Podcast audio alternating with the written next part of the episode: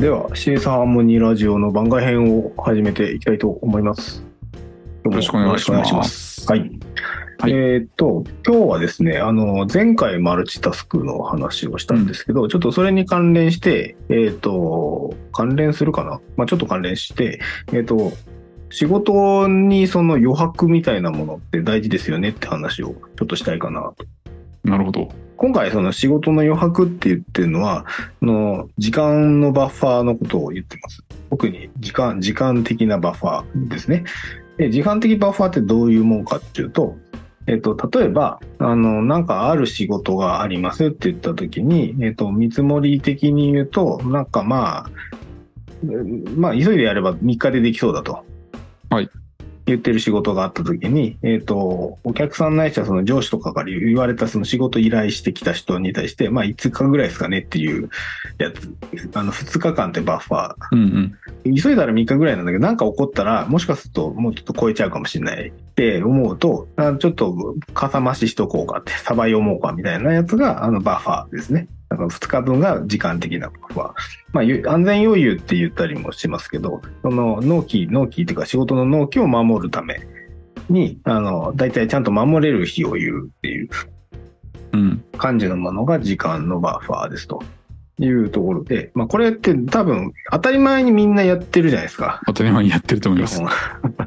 最速で急いだ納期なんて客に答えたり絶対しないはずで、お客さんじゃなくてもいいですけど、あの他の人になんか約束するときに、あの、まあまあ、まあまあ守れる日を言うじゃないですか。はい。まあまあ守れるってことは最速じゃないわけですよ。最速もうちょっと早いはずだって。だから、あの、ある程度確実に仕事をこなそうっていう意識から、このバッファーっていうものを、その作業見積もりの中に入れ込んでいくっていううん。のが、まあ一般的ですし、普通なんで大事なんですけど、ていうか仕事の納期守るためには絶対するんで必要なんですけど、えっ、と、ことこれが、えっ、と、例えばプロジェクトみたいに複数の人をその仕事が渡り歩くみたいな時に結構悪さをする場合があります。あの、一人で全部仕上げるんじゃなくて、何人かがこう携わりながら一つのものを仕事として仕上げていくようなイメージはいはい。がね、なんかイメージ的にいいかどうかわかんないですけど、家作るみたいなのが多分こんな感じで、建築士が設計して、それに基づいて、あの、大工さんがこう、家建てますと。で、内装する人とか、水回り配管する人とか、電気系をやる人とか、とかってなんか分かれるじゃないですか。分かれますね。で、そういう人たちが連携して家ってものを最終的に作ると。まあ、それは家を作るプロジェクトっていう風になってて、で、それって、あの、基本的には担当者が違うんで、あの、ある仕事が完了したら次の人に引き渡していくっていう作業になると。うん。いう形になるんで、ある意味、なんかこう自分の持ってる仕事がちゃんと完遂します、自分の範囲は。いついつまでにっていうのをちゃんと約束しながら進んでいくことになるんですけど、なると思うんですけど、そうすると、実は安全余裕が多すぎる場合が結構出たりします。うん。まあ、家の場合だと大体見積もりより行ったりするんで、そこまで安全余裕、バカみたいに多くないんですけど、あの、特に作ってみなきゃわかんないタイプのやつ、であの、具体的に言うとソフトウェア開発みたいなやつだと、なんかこう、本当にやってみないとわかんないので、すごい差が出てます。あと人によっても差が出るのもあるんで、なんかこう、いや、えっと、見積もって積み上げて、工数とかを積み上げてみたら、全然その、お客さんの求めているような期間に入りませんとか、っていうのがざらにあって、うん。で、それって実は実際に本当にそこまでかかるかっていうと、そうでもないのに、なんか安全余裕が大きすぎるんで、あの、各タスクって進む場合もあるはずなんですよ。あの、遅れる場合ももちろんあって、その見積もった日数よりも、先ほどで言うと、最速なら3日なんだけど、5日って約束しても、実は5日から遅れることもあって、いやいやいや、ちょっとすごく大変で、実は6日かかります。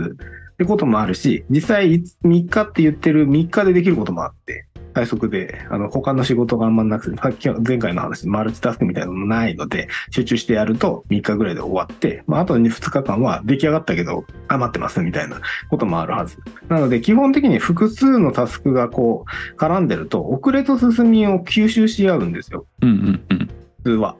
あの、ちゃんと繋がってると。なんですけど、あの、担当者が分かれてると、えっと、多くの場合、早く終わったら、それを報告しないです。早く終わったんで渡しますってことをあんまりしない。あの、する場合もある、あるんですけど、あの、なんでかっていうと、えっと、次回も例えばい3日でできたやつを、次回も3日でできるでしょ？って言われちゃう可能性があるので、基本的には宣言したあの納期を使い切っちゃうっていうのがあって、あのこれパーキンソンの法則って、あの、なんでしょう。あの、経験値的な法則で言われていて、あのバッファーは見込むだ、見込んでもあの必ず使っちゃう。ああ、まあそうかもしれないですね。基本的には遅れだけ伝わっちゃうんですよ。さっきの話だと、あの、うん本来、その、進みと遅れが大体こう、1対、1対1とは限らないけど、あの、食い合っちゃう、食い合う、ちゃうというか食い合うので、そんなに、あの、こう変なこと起こらない。そそのまま進めばなんですけど、あの、実際はその5日ってやつを5日目に出すことになるんで、あの早くなった分があの伝わらないじゃないですか。3日で終わったから、4日目から次の人作業できるのに、あの、5日まで待っちゃうから、6日目からしか作業できないんで。で、か、一方で、あの、5日って言ったけど、6日かかっちゃう場合があるんで、あの、遅れだけは伝わっちゃうんです。その場合、6日後と7日から始めざるを得ない。そうすると、なんかその、基本遅れだけこう、ザーって蓄積されるっていうのが、プロジェクトの特徴ですなるほど。で、えっ、と、これと関連するかどうかはわからないんですけど、具体的に言うと。あの、IT プロジェクトの70%は失敗してるっていう、あの、なんかデータがあったりもします。遅延も含まれてるんですけど、多くの場合。なんで、なんですけど、まあ、失敗なんで、ちょっとよくわかんないです。あの、元々のスコープを減らして、納期を間に合わせたのかもしれないですけど、だから要はもう見積もり通り、すちゃんと終わらなかったやつが70%。って見てもらえばいいかなと計画通り行きませんでしたってやつですね。っていうやつ。えっと、基本的にプロジェクト型みたいになってくればくるほど、うんそれぞれバッファー見込んでたとしても食い潰しちゃうし、遅れちゃうみたいなのが起こってきますうん。というところかなと。なんかプロジェクトってこんな感じかなというふうに思うんですけど。そうですね。ちょっと考え方によるとは思いますけど、同じような条件でまた同じような仕事が来るっていうのが想定できてたら、まあ無理に縮めたりはしないだろうなと思いますけど、まあ、競争激しくて、より良い条件で応じないと死んでしまうとかなったら。縮めたりすることもあるのかなと思ったりはしたんでそのあたりはまあ仕事とか環境の条件にもよるかなっていう気は感じたっていうところがまあありますね。うん。で特にソフトウェア開発とかもそうだと思うんですけど多分これって完成する品質要求が高いというかこうアジャイルっぽくしっかり完全に動くわけじゃないけどまあそれを見てもらって評価するみたいな考え方で言うとそんなこと気にしなかったりするだろうなっていうところでそうですね。その通りですね。完全に動くものを作らなきゃいけないかつある程度長期的に繰り返されることがなんか見込まれてるみたいな状況だとそういう考えになるのもわかるなと思って聞いてました。ありがとうございます。で、えっと、じゃあこの、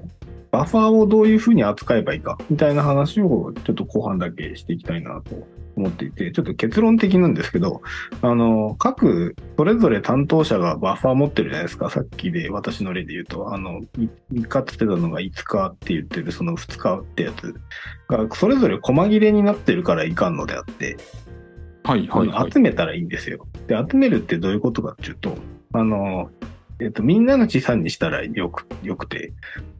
誰でもそれを使える状態、えっと、日本語にすると強要するっていう感じですね。共有じゃなくて強要です。みんなで活用できる状態にすればいいです。プロジェクトだと、あの、各タスクに含まれているバッファーを全部集めて、あの、一箇所に集めますと。で、それはどこかっていうと、プロジェクトのケツ、納期があるんで、納期を守るために、それの守るためのバッファーをそこに配置して、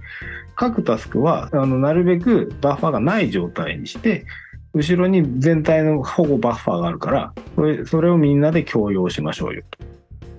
うん。という形にするんですけど、って言われてるんですけど、めっちゃ難しいです。いや難しいでしょうね。だって最初に食いつぶしたらどうすんだみたいな話も。そうそうそうそうそう。なんかみんなが共用してるんだけど、あいつが食いすぎるとか、そういうことがあったりするっていうのと、あと、まあ、これ日本特有なのかもしれないですけど、あの、約束した日って守ろうとするんですよ。なんかさっきの例で言うと、3日って3、日、最速3日だなと思ったら、なんか3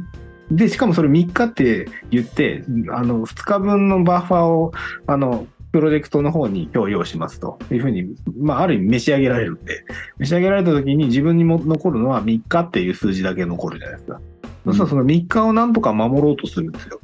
でほまあまあ、でも最速でやったらなんで、あんまり確率論的に3日で終われることってないはずなんですけど、はい。それを守ろうとしちゃうっていうのがあって、みんな辛くなるっていうのが起こって、逆に追い詰められちゃうとか、そういうのもある。そうなんですよ。ちょっと気になったんですけど、はいこれって、強要するっていうことは、うん利害関係的なとこどうなんですかね？要はいろんな人たちが入って立場とか違うとはい。このバッファー自体を強要するっていうことすら難しかったりするかなと思うんですけどなので、多分プロジェクトを同じ参加にいて、基本プロジェクト完遂というところを同じ目標に置かなきゃいけないのが事実ですあ。で、えっ、と、もし、例えばさっきの、えっ、と、家建てる例だとちょっとあんまり、もうそういう面でプロジェクトの例としては不適切かもしれないですけど、あれって多分役割分担ごとに契約が分かれてるかもしれない。そうですね法人格としても違うからこう強要するってあんまりピンとこなかったですここは共用できないと思います。うん、まあイメージで言うと社内の中の複数部門またがって仕事するようなものがあった時にまあその社内の中の全体のバッファーを強要するとかそういうことですよね。そういうことですね。あなるほど。で、あの、堀さんが言ってもらったアジャイル開発もある意味そういう関係だと思います。あの、現状溜まってるタスクがこれぐらいあって、まあ、徐々に作っていこうねっていう話っていうのと、最速でやろうとなってる、および、えっ、と、多くの場合はチームちっちゃめに作る、あの、顔が分かっているチームを、チームビルドのした上で作る形になるんで、あの、共用することのハードルが下がってる状態。要は、あいつがめっちゃ食うみたいなことがない状態してるので、あれはそういう意味合いでうまく回るのかなとはうんうん。思いますね。ちょっと戻しますけど、まあ難しいですっていうのと、ただ、あの、共有した方が良いというのがあるので、えっと、イメージで言うと、見積もりの話をした回があったと思うんですけど、その時に、あの、規模見積もりと、えっと、時間見積もりの話をだと思うんですけど、あの、規模見積もりは積み上げた方がいいです。どれぐらいの量っていう話なので、積み上げた方がいいんですけど、あの、時間見積もりをなるべく共用できる範囲で、ある程度マージした状態でやった方がいいかもしれないなっていう 感じですね。ちょっとあの答えないかもしれない。あの、その難しさだけちょっと今日はお話してきたらいいかなるほど。論理的にはそういう手段があるにしてもできるかどうかは全然別問題そうそう、別問題ですよねこの話。これ、これのコンサルをやってたこともあるんですけど、まあ難しいですね。えーっと、まず啓蒙が必要ですと。まあそうでしょうね。みんな基本的に手の内素直に明かさないと成立しないですけどそうそう、そうなんですよ。ちょっと思ったのは3日でやりますって言ったところにまた個別バッファーをなんか入れるんじゃないあ、かそうそう、それもある。る。あの、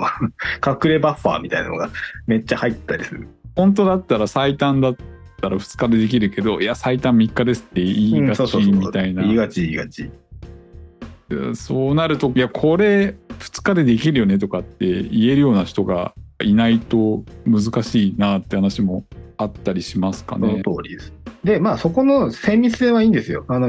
最短2日だよねとか言ってもしょうがないんで、あの、集まってきたその全体のバッファーをどういうふうに配分してっていくかっていう話で、基本的には。残りどれぐらいだからもう危ねえと。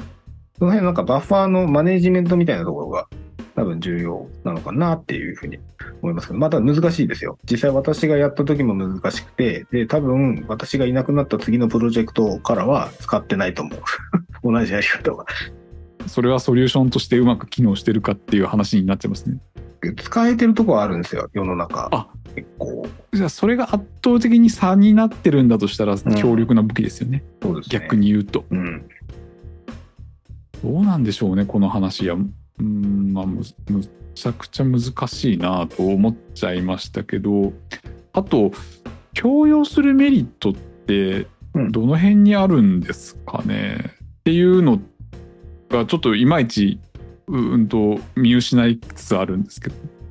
なんか縮めることができるんですか？それとも遅れなくなるんですか？縮めることもできるんですけど、パーキンソンの法則がまず働きづらくなる。要は早くなったやつは早く伝わる状況になるので、遅れなくなりますっていうのがあって、遅れなくなるということは、全体が短くできる可能性が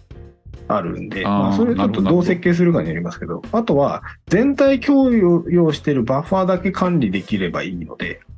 あの、管理がしやすい。各タスクにどれぐらい余力があるかって、一個一個見に行かなくて済むので、そういう意味だと理解した紅葉は基本的に遅れづらくなるっていうのが。それ、それで大きいですよねでまあ頑張れば縮めることもできるけど基本的に遅れづらくなるっていうことだと思いますと。であと管理が楽になるはさっき言ったようにある程度ちゃんとそのあたりの手の内見せてあの強要するっていうところがまあ合意形成できればいけるっていうことですよね。そういう感じ、そういう感じです。そこが 大変だからそう、そこが大変なんですよ。うん。思ったりはしましたけど全然別観点でツッコミというか質問してもいいですか、どうぞ。僕の中のイメージのアジャイル開発って俯瞰的なところの制約をある種決めて品質とか仕上げみたいなところをまあ犠牲にしてるんだと思ってるんですよ。あ、はいはいはいはい。はい、はい。捉え方が正しいかどうかはあれなんですけど例えば5日で作るっていう時に、えーっと5日で予定してた進捗100%のところがまあ時間かかって80%のものしかできませんでしたとしてもまあ80%の品質で出してしまうみたいなことをしてんのかな、あ、はいはい。そうそうだと思います。うん。そうなった時にこのバッファーみたいな考え方とはちょっと一緒じゃないというか結構別の考え方で捉えてるのかなっていう気もしたんですけど。はいはい、えっ、と、ちょっと半分イエスで半分ノーなんですけど、うん半分イエスなところは、そもそも時間は固定ですよね。あのタイムボックス決まってるんで、例えばい先ほど5日って言ったら5日っていうタイムボックスの中でやりますと。で、何を変動要素としてるかっていうと、仕様なんですよね。あの仕事、まあ仕うんなるほど事でもいいです。仕事量でもいいんですけど、のこつ積まれてるタスクを変動化させてるんですよ。5日のうちに、あの、5つのタスクをやろうと思っていた。で、えっ、と、実は5つのうちの4つしかできなかった。ってなったのが多分80 8割の品質ですっていう話だと思うんですけど、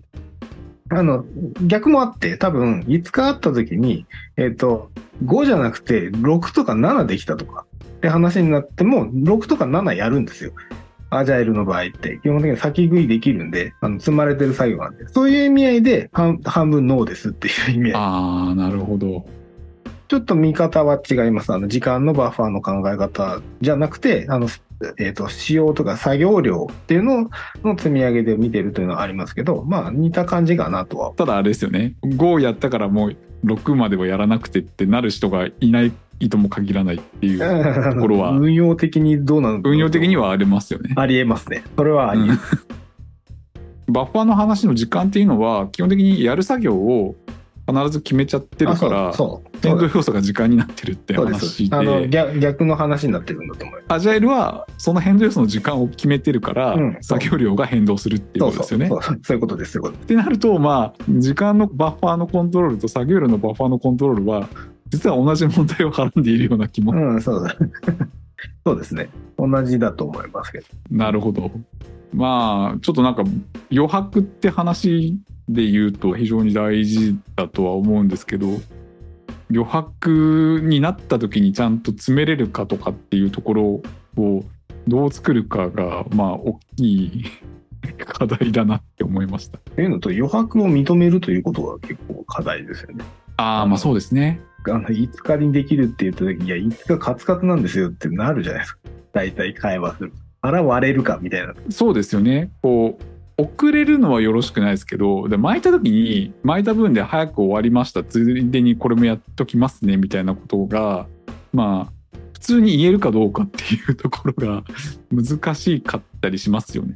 そうですね。関係性によると思いますけどね。関係性にはよると思います。だからやっぱりいい関係性作るっていうのは逆に言うとそういうところでも大事なんだろうなって思いました。やっぱりチームワークが悪いと遅れてくっていうのは自己防衛による作業量の 固定もしくは時間の固定に対するこう抗いが ないかどうかが大きいのかなってなんか話してて思いましたけどね。特にプロジェクトとかで納期だけ決まってて作るスペックも決まってるパターンがあるじゃないですか。で、変動要素その場合基本あんまないんですけど、あの人を増やしたりとかっていうのも限度があるんで、その時何起こるかっていうと、隣の担当者から時間を奪うっていう、自分の作業はしっかり終わらせて、他は知らんわいっていう、そのギスギスした感じになっていく感じ。そうですよね。なんか自分だけのところやればいいとかっていう個別最適しちゃうと、全体の話見なくなると、やっぱり今言ったようなこう関係性悪いとかよろしくないとチームでやらないから チームとして成果物出さなきゃいけない時に足りてないピースのことを知りませんっていう話は、まあ、具合が悪いですよ、まあ、よくわかりましたはい。ちょっとそんな余白というかバッファーの話を出してもらいました。なんかまたちょっと小難しいシリーズが戻ってきた感じがはい。ありますが、なんかあの、チップスシリーズと小難しいシリーズ、どっちの方が視聴率がいいかで比べてみたら、小難しいシリーズの方が良かったので、ちょっと戻してみよ 新たな気づきですねう。はい。八木さん小難しい話の方が好きじゃないですかそうですね。じゃあ気にせずそっちを話せるようになったっていうはい。大手を振って小難しい話をしていこうと思いますけど。はいわかりましたはい。というところで、はい。以上にしたいと思います。ありがとうございます。はいありがとうございました